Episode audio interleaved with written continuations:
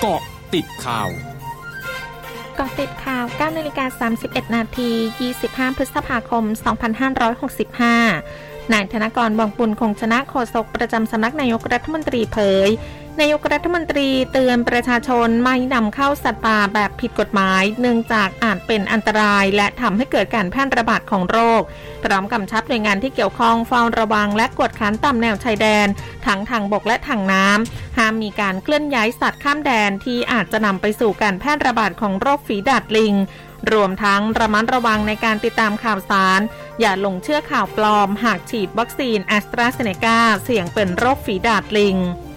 ขณะที่นายแพทย์ยง ภู่วรวรรณหัวหน้าศูนย์เชี่ยวชาญเฉพาะทางด้านไวรัสวิทยาคลินิก ภาควิชากุมารเวชศาสตร์ คณะแพทยศาสตร์จุฬาลงกรณ์มหาวิทยาลัย โพสต์เฟซบุ๊กระบุว่าโรคฝีดาดลิงไม่ใช่โรคใหม่ เคยระบาดในแอฟริกาแล้วเข้าสู่สหรัฐเมื่อปี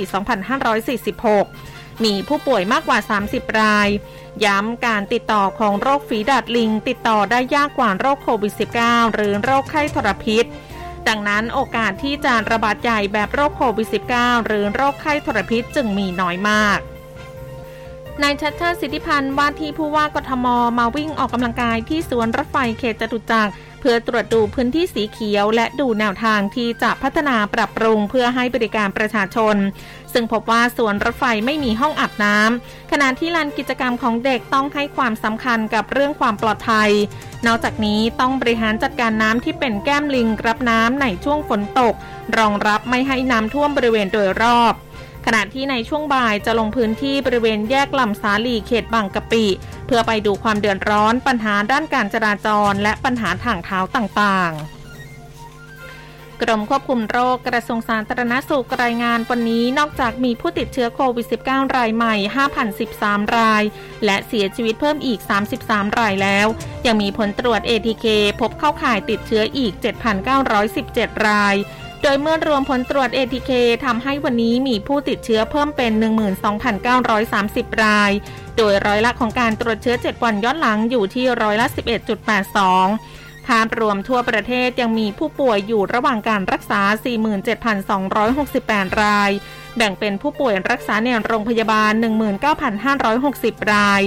ในจำนวนนี้เป็นผู้ป่วยอาการหนักปอดอักเสบ 1,028 ราย และผู้ป่วยต้องใส่ท่อช่วยหายใจ 530 ราย มีผู้ป่วยรักษาในโรงพยาบาลสนาม 27,708 ราย แยกเป็นโรงพยาบาลสนามฮอสพิทอล5,630 ราย รักษาตัวที่บ้านหรือที่ชุมชน 21,809 ราย และรักษาในสถานที่อื่น ๆ 269 ราย ช่วงนาคืบหน้าข่าวอาเซียนค่ะ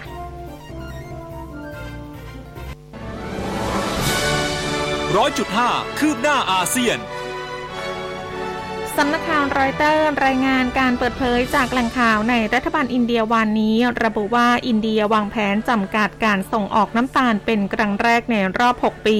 เพื่อป้องกันราคาน้ำตาลในประเทศปรับตัวสูงขึ้น และสร้างความมั่นใจว่าจะมีสต็อกน้ำตาลอย่างเพียงพอ ก่อนถึงฤดูน้ำตาลที่จะเริ่มขึ้นในเดือนตุลาคม รัฐมนตรีกระทรวงอุตสาหกรรมเกษตร และผลิตภัณฑ์การเกษตรของมาเลเซียเผยวันนี้ มาเลเซียซึ่งเป็นประเทศผู้ผลิตน้ำมันปาล์มรายใหญ่สุดอันดับสองของโลก จะไม่ควบคุมการส่งออกน้ำมันปาล์มเนื่องจากมีซัพพลายเพียงพอต่อการรองรับความต้องการภายในประเทศ พร้อมทั้งคาดการว่าการผลิตน้ำมันปาล์มของมาเลเซีย อาจฟื้นตัวกลับมาที่ 23-25 ล้านตันในปีนี้สื่อญี่ปุ่นรายงานว่านักท่องเที่ยวต่างชาติกลุ่มแรกที่อยู่ภายใต้การทดลองของรัฐบาลญี่ปุ่น ในการกลับมาเปิดรับนักท่องเที่ยวต่างชาติ เดินทางถึงท่าอากาศยานนาริตะวันนี้ เป็นพนักงานจากบริษัทท่องเที่ยวจากสหรัฐ 7 คน มีกำหนดท่องเที่ยวในพื้นที่ตะวันออก และตะวันออกเฉียงเหนือของญี่ปุ่น 1 สัปดาห์ พร้อมกับมักคุเทศชาวญี่ปุ่น ทั้งหมดคือก็ติดข่าวในช่วงนี้ สุพิชยาถาพันรายงานค่ะ